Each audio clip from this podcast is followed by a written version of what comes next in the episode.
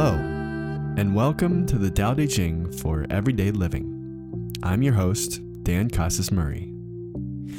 This podcast is for the Tao curious, those looking for a random bit of wisdom once in a while, or for those who want to dive into this wonderful teaching. I've been studying the Tao Te Ching for just short of a year now and have reconnected with a natural feeling of inner peace and contentment. I don't hold a doctorate, nor am I qualified to teach anything about the Tao Te Ching. I'm just an ordinary person who has experienced the wonderful side effects of following the Tao. Since everyone's experience with this wisdom is different, the only thing that I can hope for is that mine helps you to connect with the Tao in your own unique, personal way. Feel free to listen to each episode a day at a time, or anytime you need a quick Tao shot. You can listen while you're on your way to work, or after that when you're winding down. It's always a good time to observe the Tao. In each episode, we'll do four things. One, we'll read a verse of the Tao Te Ching. Two, I'll break it down into everyday language. Three, I'll share my own thoughts and experience. And four, I'll leave you with a couple of the many ways you can put the Tao into practice for yourself. That's pretty much how I've been practicing the Tao every day by listening to Lao Tzu, reflecting on his words of wisdom, listening to other comments, and trying to practice them in everyday life. Thanks for joining me today, and enjoy this episode of the Tao Te Ching for Everyday Living.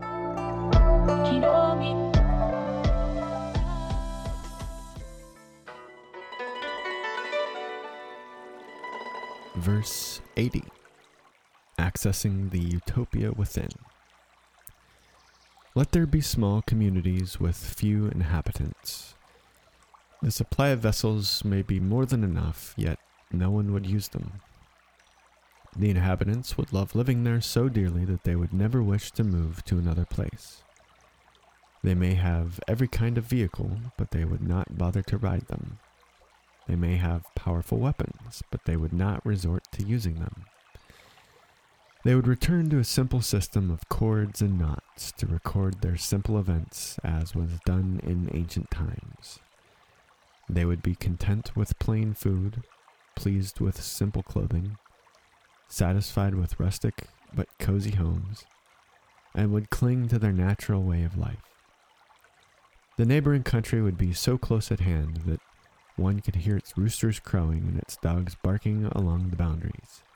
But, to the end of their days, people would rarely trespass the territory of another's life.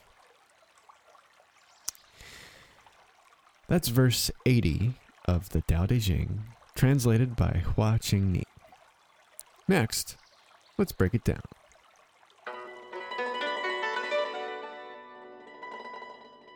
This verse has two parts to it, and we'll take each part one idea at a time. Part one talks about utopia at scale, and part two talks about utopia in our lives.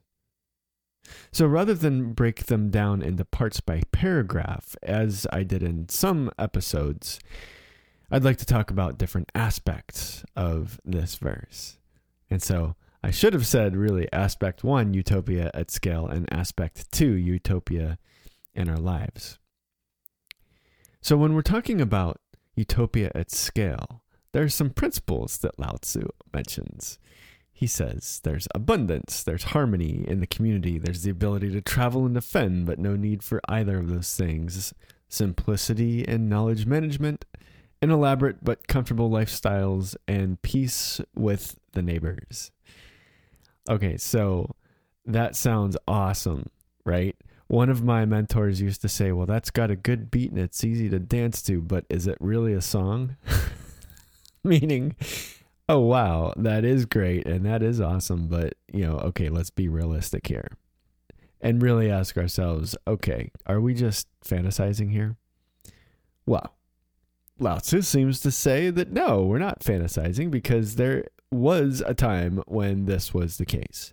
Now, what I would like to submit for consideration is that this utopia actually does already exist in our lives. Now, it may not look the way we think it should, but it's already there. And here's what I mean when I practice these things myself, they have a way of coming back to me through other people. Do you remember in the last episode we talked about this reflective property of the Tao?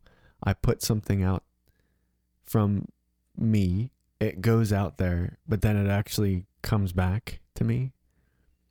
In one of his books, Hua Ching Ni says that physically I am the doer, but spiritually I am the receiver. Anytime I do something, whether it's selfishly motivated or selflessly motivated. So, this idea of reflection is what I'm kind of thinking about in terms of interpreting this verse. And it, for me, it is kind of saying, well, Dan, if you practice abundance in your life, if you practice harmony, if you practice contentment and you practice wisdom, not knowledge, if you're content with what you have and you are peaceful with other people and you honor them, then that actually comes back to me. And so, in a very real way, I do experience utopia with the people in my life. Now, it's not something that I can collect evidence of and put in a history book, but it's still something that I actually experience as my reality, which I feel is actually a little more relevant than what's in a history book. okay, so that's that's aspect number one is utopia at scale. Now, aspect number two is what I'd like to talk about in terms of utopia in our lives. And it's this realization that those things that we just talked about the abundance, the contentment, the compassion all those things actually have always been within me at my core, simply because I am connected with Tao. And when I think about that for a moment, I realize that that utopia has actually always been there. It's my judgments, it's my ego, it's my selfish desires that have kind of covered that up. And so the sense of not having utopia comes from all that stuff that I actually put on that original utopia, my inner nature, my original nature. And so I feel with this verse, what Lao Tzu is doing is he's saying, okay, well, yeah, on the on the community level, we could do this. If we all did Tao, we could do this. But in the meantime, what we can do is we can bring Tao into our lives simply by realizing and practicing uncovering that which has always been there, our true, original Tao natures. So, let's go ahead and wrap that up.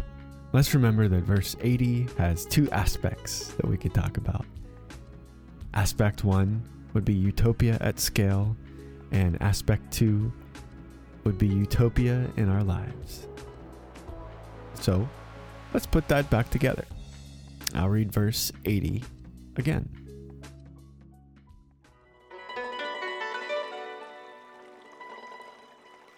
Let there be small communities with few inhabitants the supply of vessels may be more than enough, yet no one would use them. The inhabitants would love living there so dearly that they would never wish to move to another place. They may have every kind of vehicle, but they would not bother to ride them.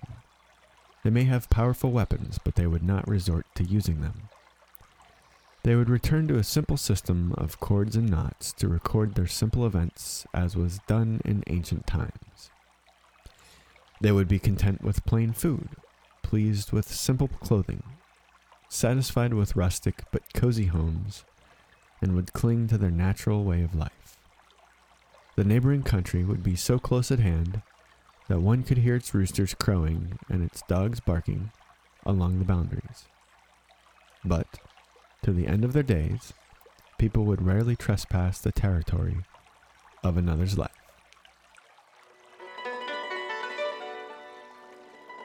Let's take a look at some of the things that this verse made me think about today when considering accessing the utopia within. There are two. Number one is utopia on the surface, and number two is the already existing utopia within.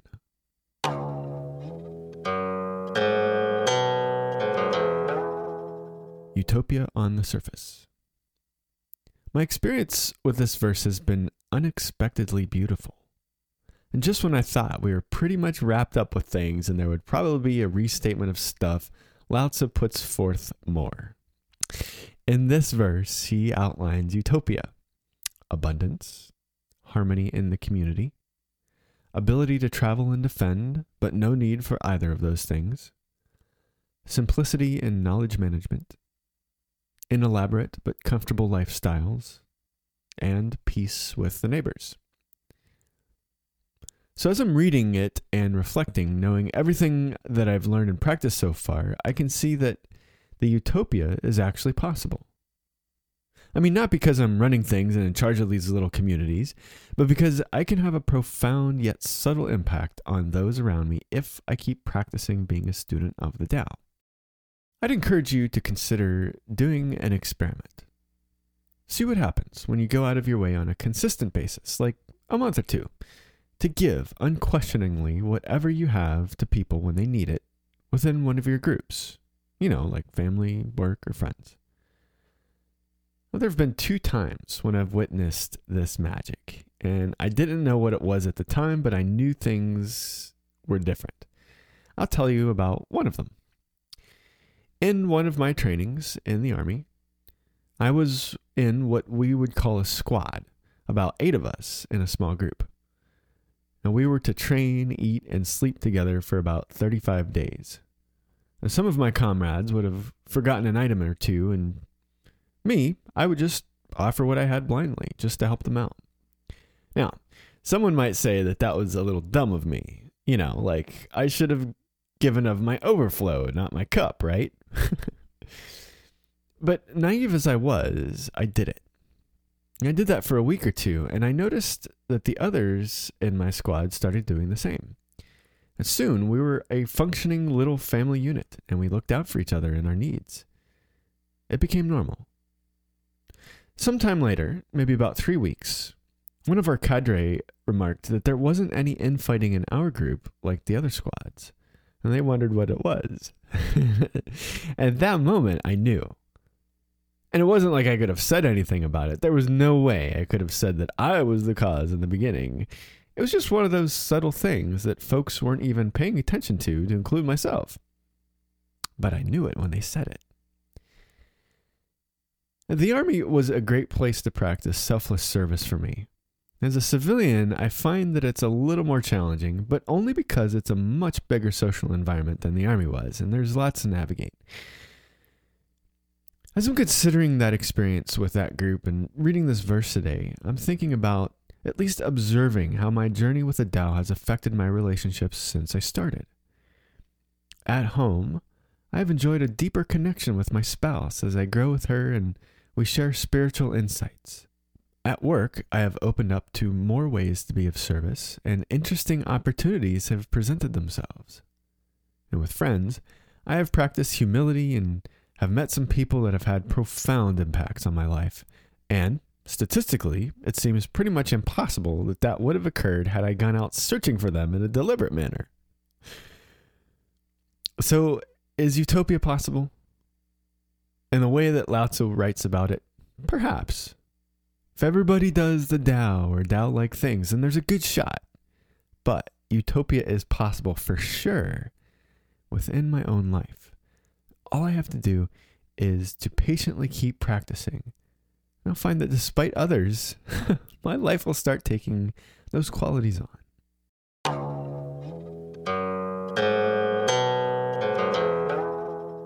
the already existing utopia within. Clicking my heels together three times, I say, There's no place like home. There's no place like home. There's no place like Tao. My ruby red slippers take me to a place deep within me, a place that has always been there. My source.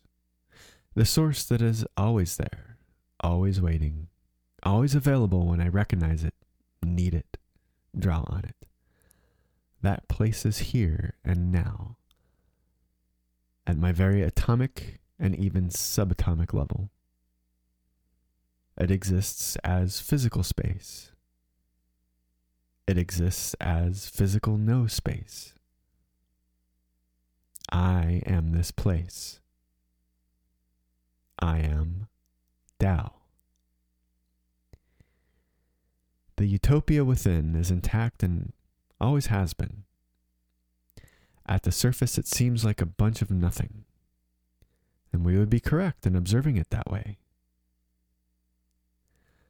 Allowing it to take some form, using our corporeal interpretations, we see that there are notions of energy, of being, of something there.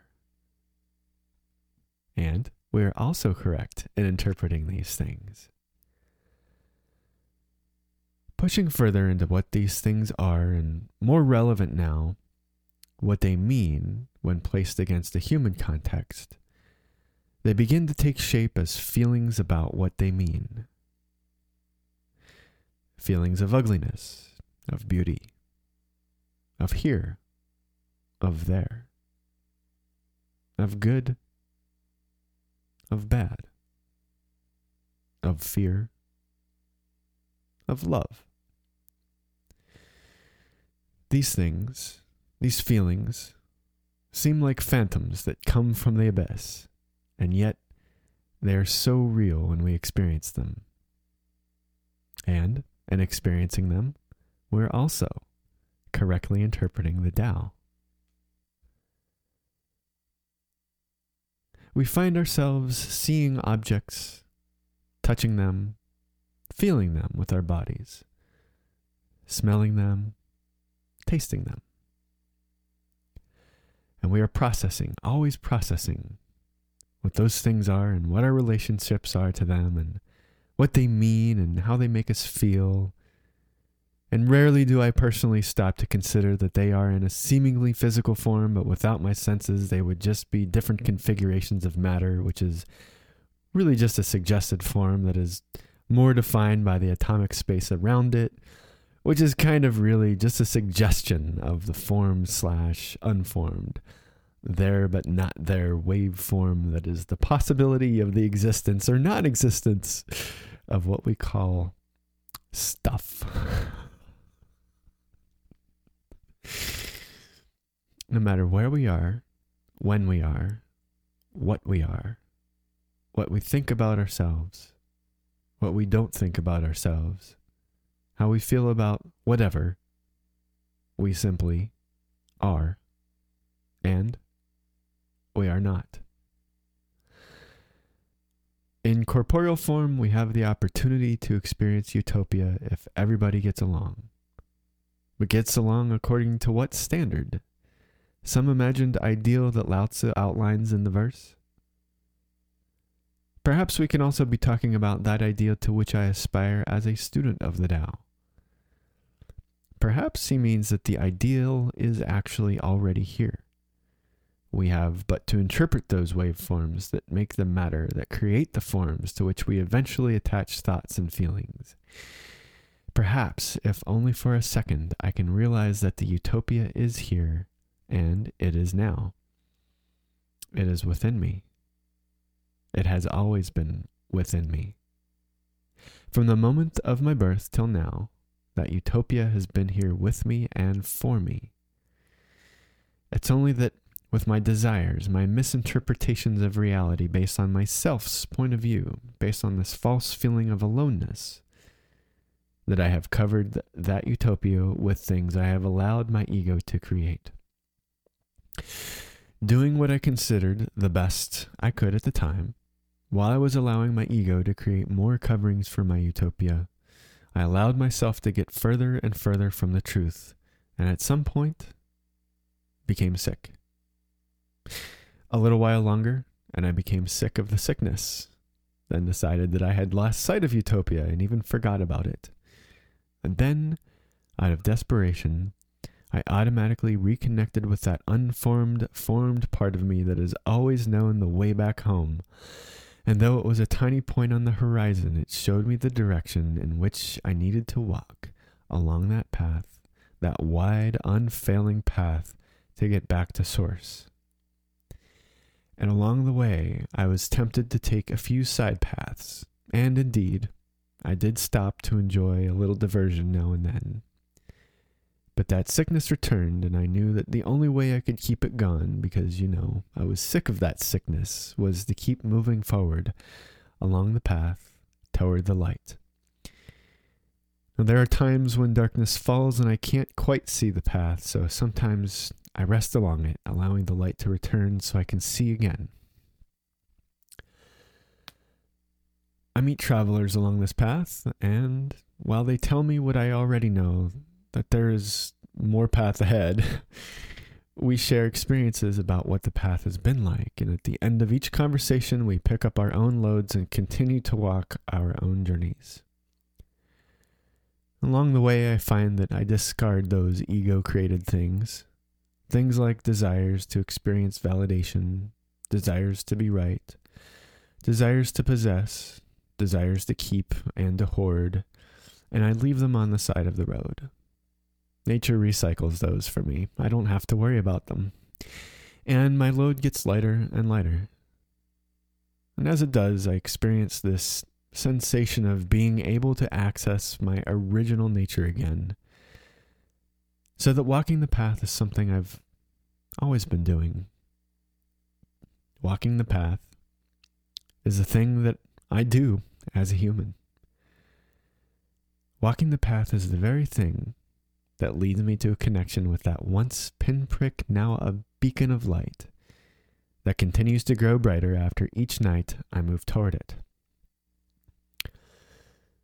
And somewhere, somehow, along the way, as I continue to walk, I begin to experience that utopia within, that sense of abundance, that sense of harmony within myself, that sense of my ability to continue traveling on the path, the sense of being able to protect myself from things along the path.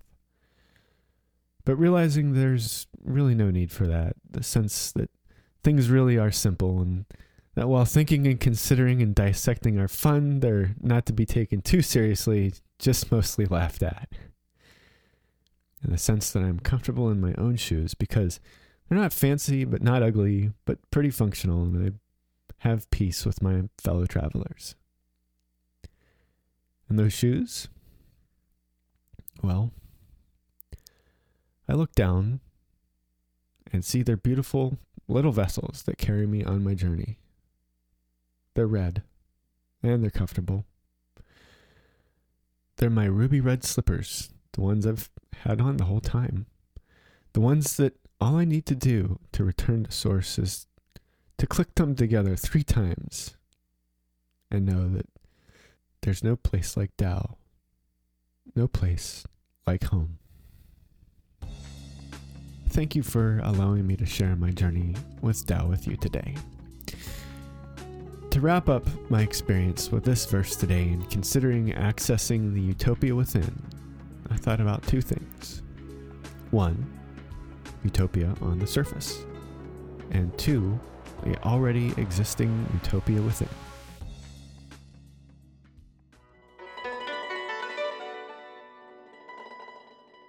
For the final piece of this episode, let's consider how we can apply the principle of accessing the utopia within in this verse today. I'd like us to pause and consider how we are already experiencing utopia within ourselves.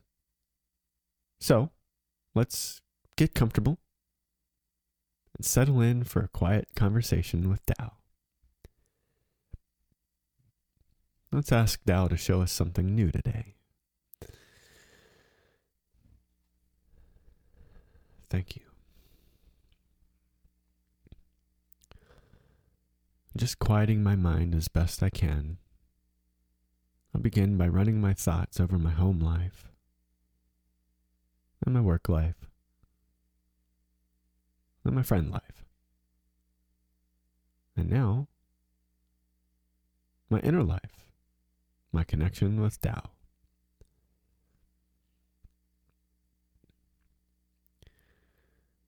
At home, where is the abundance?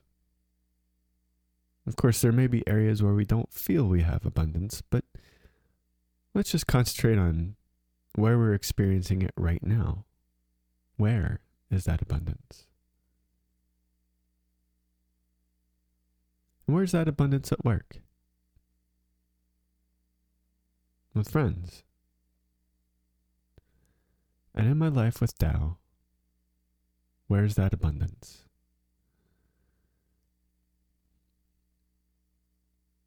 Let's look at harmony with others now.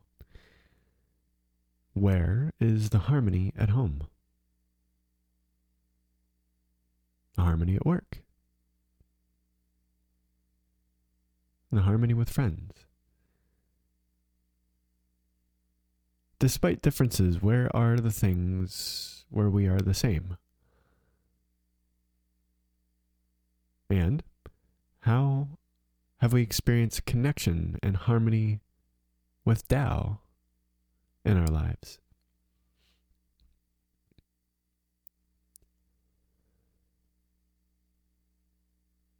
Now let's ask where we are content at home. Which areas are perfect just the way they are? What's perfect about work? What's perfect with friends? And, looking inside now, what's perfect there, needing no improvement? Just being the way it is in the moment.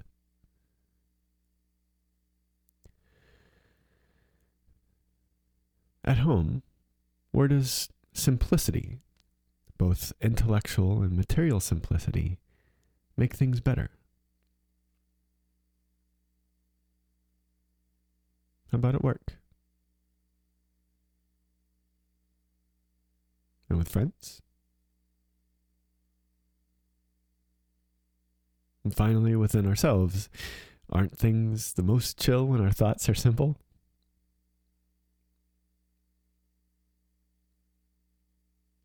And finally, let's consider peace within our relationships. Could we allow others the right to be who they are? At home? Could we allow others the right to be who they are at work? And our friends? Can we allow them to be who they are? What about ourselves? Could we, for just a moment, allow ourselves to be who we are?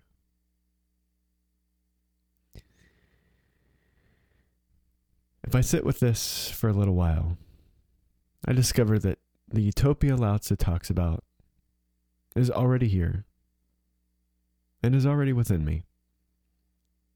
of course, thoughts of what if and what about arrive on the heels of my perspective, and that's okay. Those are just thoughts I don't always need to take seriously. I already have my utopia, and that is all I really need to know.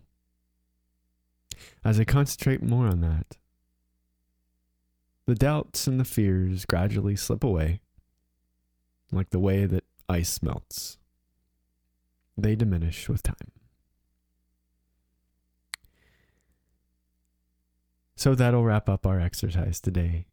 Thank you for considering accessing the utopia within with me.